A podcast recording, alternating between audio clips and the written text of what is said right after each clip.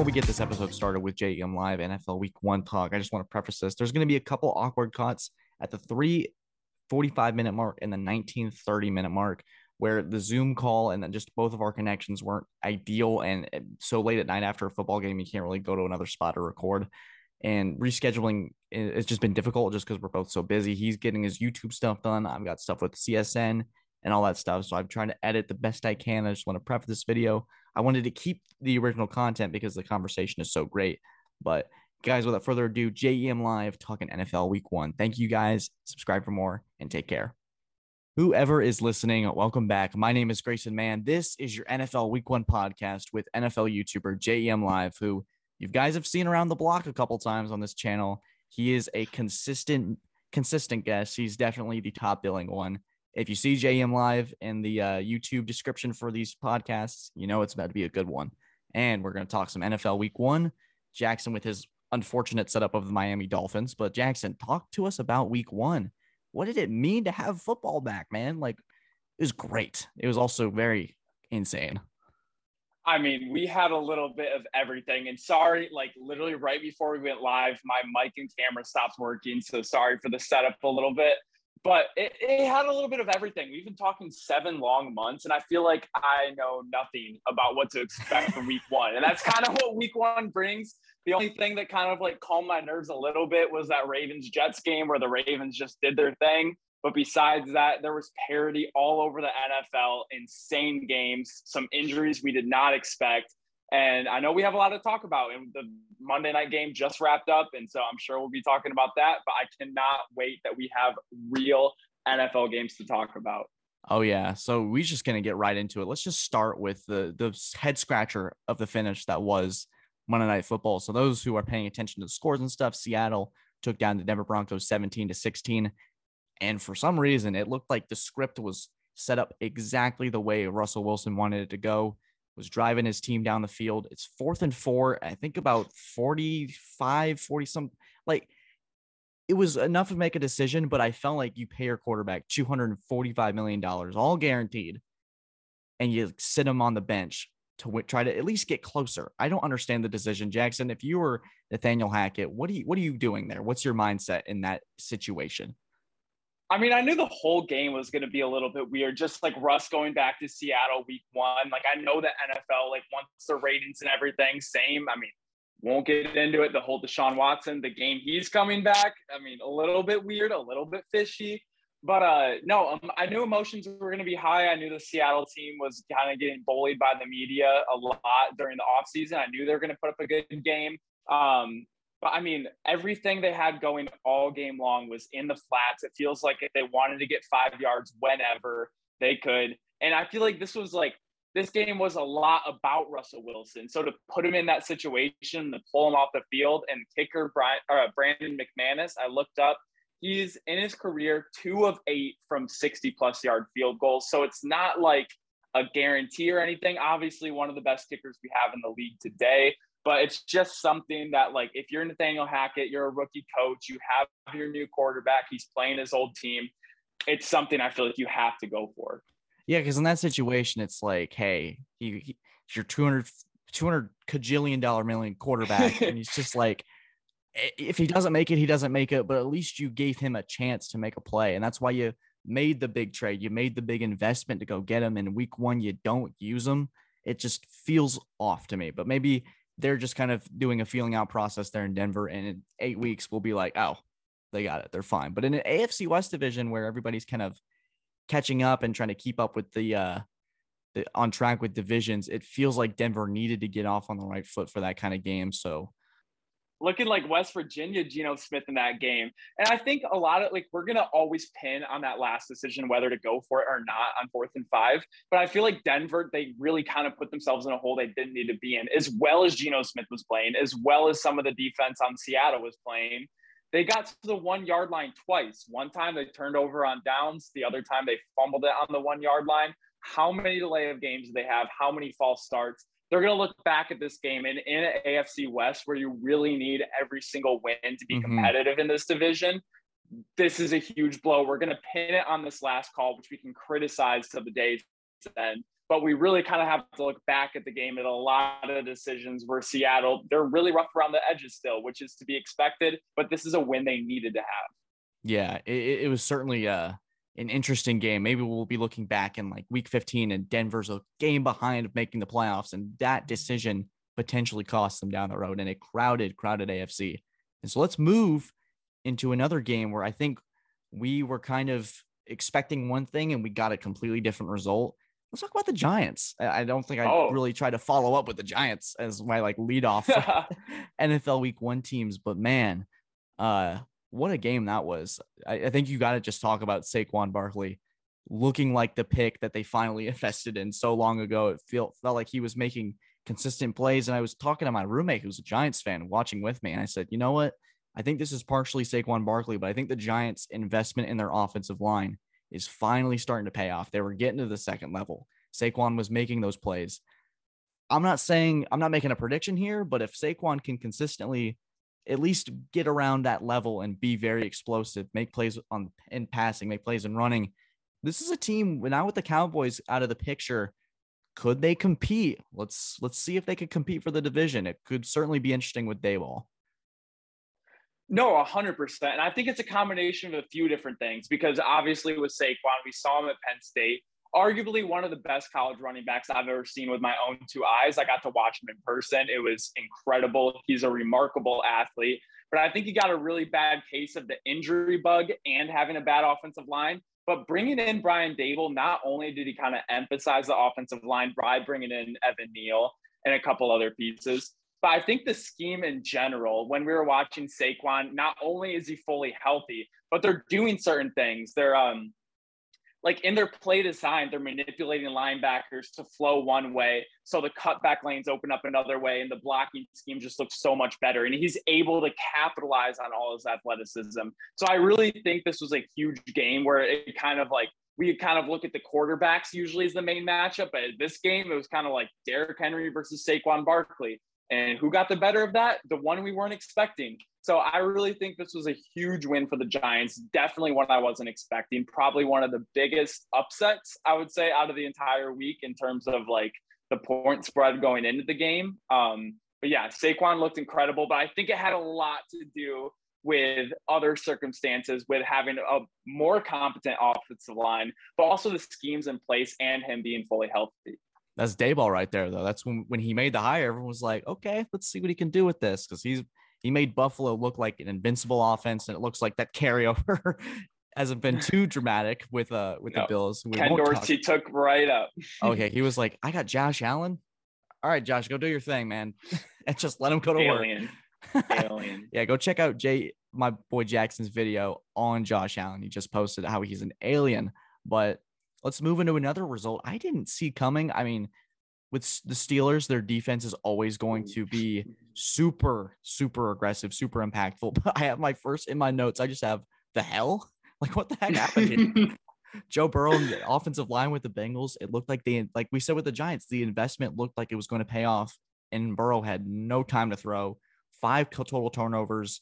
It, I was just like, oh, what is happening? It felt like they were playing for the tie too a lot of lot of craziness in in week one, especially with the Steelers. So Jackson, what do we make of this? Do we overreact to this, or do we kind of just say, "Hey, Steelers are the Steelers are going to Steeler. They're they're going to do what they're going to do. It's just an unfortunate matchup for a Super Bowl hangover that's not going to be super dramatic." Yeah, I think this is absolutely a wake up call for both teams because whether you're a Steelers fan, you're just pumped that you got the win. Um, unlike I think the the Raiders and the Chargers, where I think both teams should walk away saying, "Hey, we have a damn good football team. We're going to continue on, and we're going to win a lot of games." I think the Bengals and the Steelers both should be, you know, kind of upset with how things happen because with the Bengals, you cannot have five turnovers and expect to win a game. And that's something they have to fix. If they go in anywhere and commit five turnovers, they're more than likely not going to win the game. On the other hand, on the Steelers side of the ball, off of five turnovers in regulation, only putting up 20 points. The Bengals should have won that game. They were a blocked PAT. Uh, Ja'Marr Chase scored a touchdown. They decided not to review it, hurry up to the line and run another play.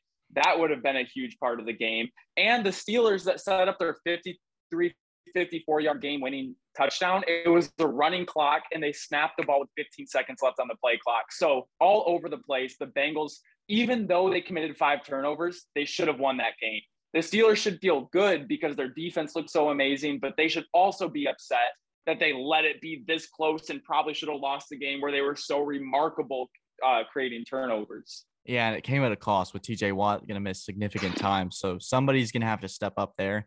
They got my guys next week, and oh boy, uh, yeah. what a headache that was for the the freaking pay. I know we're kind of jumping quickly from team to team, but just so we got a lot of games. It's okay. Yeah, I just have, and I talked about how my top note for the Steelers Bengals was one comment.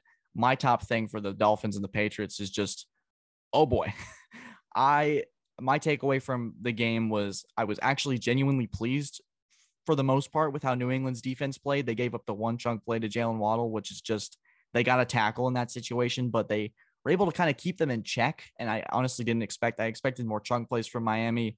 Them kind of they did what exact exactly what they probably thought they did is just hand the ball to Tyreek Hill and see what happens. But the offense was a mess. There was a lot of things scheme wise that concerned me with letting defenders just run free and just clobbering Mac Jones, which already is showing to have a negative result with him having a back injury.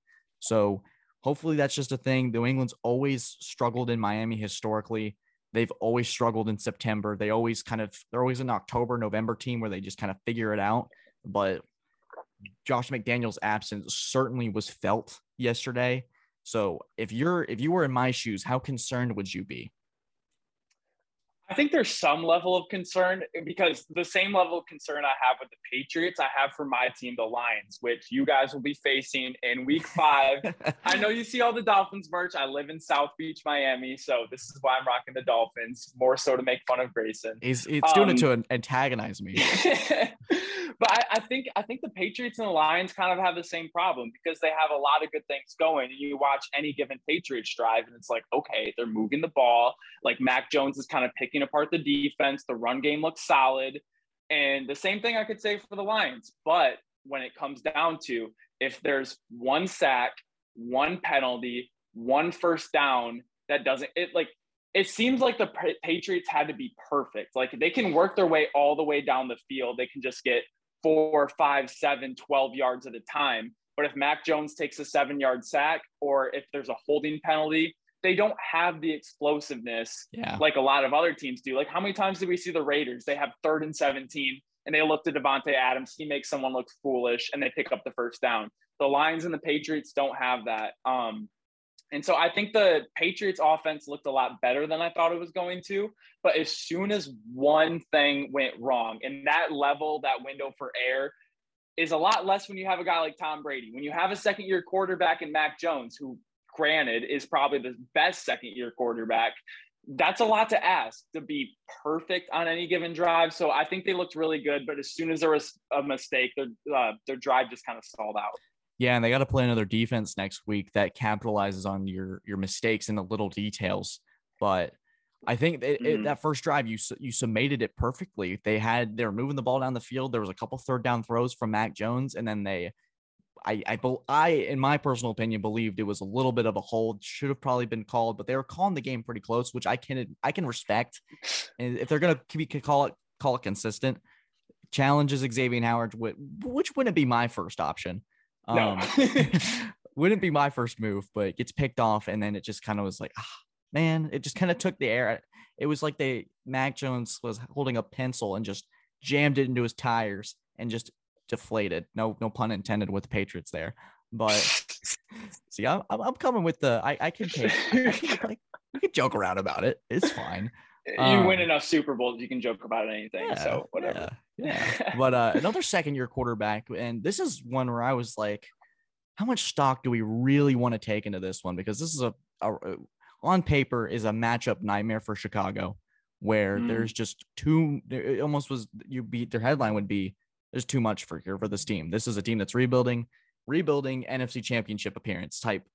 It just doesn't really stack up. But then you have your equalizer, which is a monsoon um, for Chicago. And Justin Fields, I want to just point this out in the second half was five of eight for 108 and two touchdowns. Um, Mhm. moved the ball well when he needed to, made plays with his legs. Trey Lance wasn't great, but I can't I, I, I can't determine whether it's his play or it's the rain. I just I don't know yet. So I wanted to kind of hear your thoughts on that game with uh, Justin Fields going one and oh. zero. I mean, there was so much to this game. Like going into it, we got our first look is did the 49ers make the right choice? Trading their immediate future to get a guy like Trey Lance when they could have had Justin Fields. Like, did they make the right choice? I don't know if we've answered that quite yet. We I mean, it's the first game. But you have the third, like, like power rankings, like third most talented team in the league versus 30 through 32, depending on who you ask. And so if you were to tell me there was an absolute monsoon on the field and it was going to be a game of running the ball, no doubt in my mind would I tell you to hammer the 49ers because not only have they won an NFC championship game just by solely running the ball, now Mhm. they have a running quarterback. But that's absolutely not what happened. They couldn't get anything going. It looked so clunky. Um, at the beginning, I just felt like I was watching a high school game. So neither quarterback looked impressive. And I don't know if any quarterback really would have looked impressive. But I think the shock to me is that the 49ers had the better defense, the better offensive line, the better weapons, the better running backs, like literally across the board.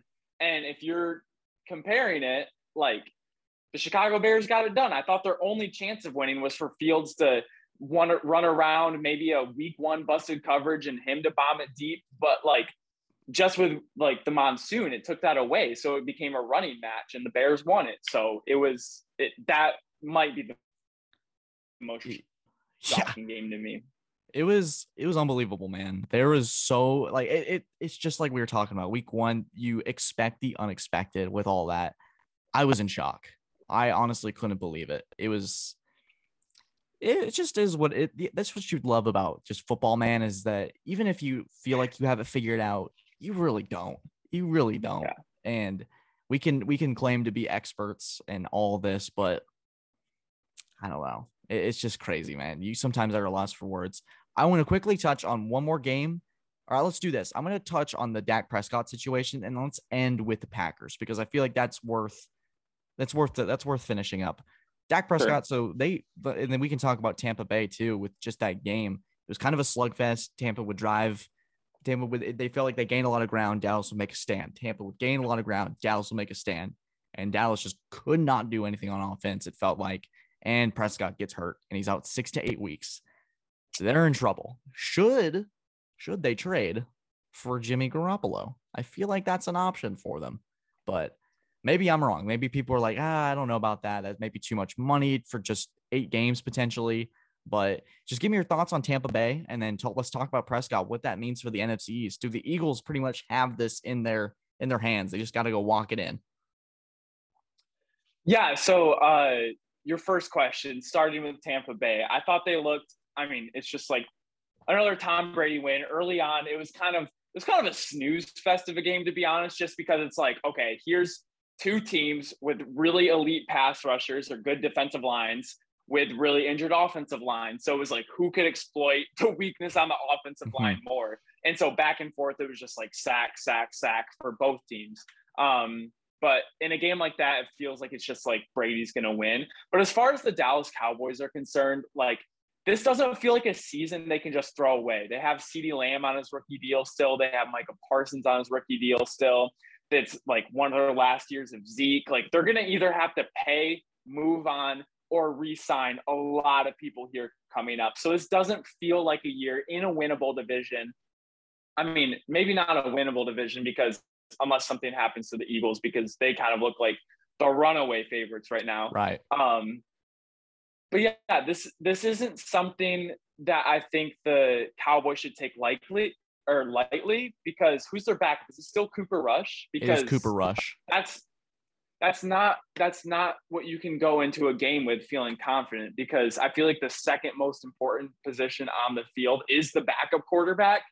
Um, so Jimmy G, he's an option out there. Um, I know Tyler Huntley with the Ravens, he kind of has this weird contract thing because I wanted my Lions to get him early on hmm but he has something weird. I heard rumors of Cam Newton, but this you can't take eight weeks off. If you take eight weeks with Cooper Rush, you're pretty much throwing the season in the towel. I don't think Jerry Jones wants that. I don't think Mike McCarthy on the hot seat wants that. And I don't think with their given cap situation. McCarthy certainly is like, hey, my job is on the line. I don't want to give this one up. So I think I think for Dallas, you gotta at least look at some options, see what people are offering. I think the 49ers signed Garoppolo for that same specific reason. They're they, they just kind of have that innate like futuristic sense, being like somebody, someone's quarterback is going to go down, and he's going to be worth some valuable assets for this team. So maybe we'll see. But if you're the if you're the 49ers and you just saw that game against the Bears, are you if you're the 49ers, are you thinking, hey, maybe we need Jimmy G. Like, are uh, you like, are you like? I, am serious. Yeah. Like, they kept him for a reason. Like, if they were hundred percent confident in Trey Lance, like, I don't care what you say, what the smart move is. If they saw Trey Lance all throughout training camp and all throughout the offseason and they were confident in him, they're not going to keep Jimmy G to kind of split the rock locker room. Or as soon as Trey Lance has a bad game, everyone's kind of looking at the sideline like, hey, this guy took us to a Super Bowl. Like, are the 49ers even willing to trade Jimmy G? And like, and the price goes up because it's like, we need him. You really need him. Uh, now we're looking at like a second, maybe even a first round pick. Like, he's not going to go for a mid round pick for a desperate team when they might need him. Yeah, it's it's a mess for Dallas, and it usually always yeah. is. But uh, let's let's wrap up today with um, let's talk about uh the the Vikings, or I, I was to say Justin Jefferson. That was pretty much the the yeah. one. Good summary. I think you've seen the the picture. It's the Randy Moss Thanksgiving stat line, but it's Justin Jefferson's face plastered onto it, just because of how dominant he was. I think the bigger story has to be about Aaron Rodgers. That is got to be an area of concern, not only for him personally. I mean, he threw an absolute dime to Christian Watson, and it just out the hands. The I think there's an issue there, and it may it may be the Vikings may be able to capitalize this and take a division that that's the week one overreaction for sure. When you're watching the Packers on offense, it looked like a complete struggle for them. What did you think? I'm not going to do this again, just, just for the same reason the Patriots lose week one counting out Bill Belichick has just been a proven way to look like an idiot.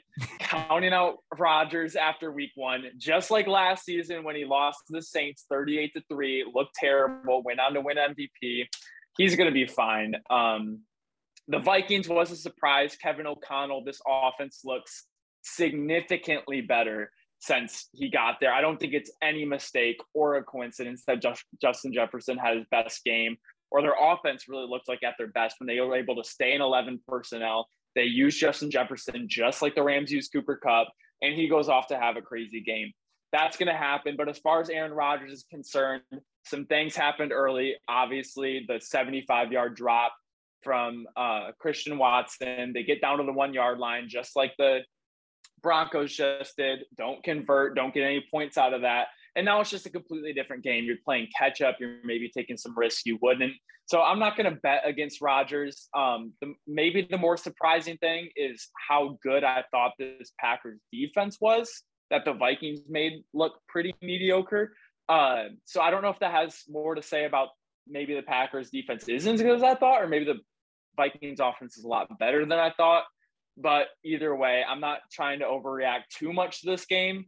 But the way the Vikings won this game was probably even more surprising than the Giants beating the Vikings to me, just because it was really? so dominant and they just had complete control. And it seems like even like even going in mid to the fourth quarter, I felt like okay, Aaron Rodgers is still probably going to find a way to win this game somehow, and it just never came to fruition. So I'm not going to yeah. overreact. Packers are going to be fine. I still think this is their division, but I was pleasantly surprised from what I saw from the Vikings. Yeah, and you want to you need to see that that offense really take that next step, especially getting it's the way the league's moving. Offensive head minded head coaches just getting hired by the snap of a finger. So really exciting to see and really overall just a fantastic week uh, of football. So Jackson, thank you.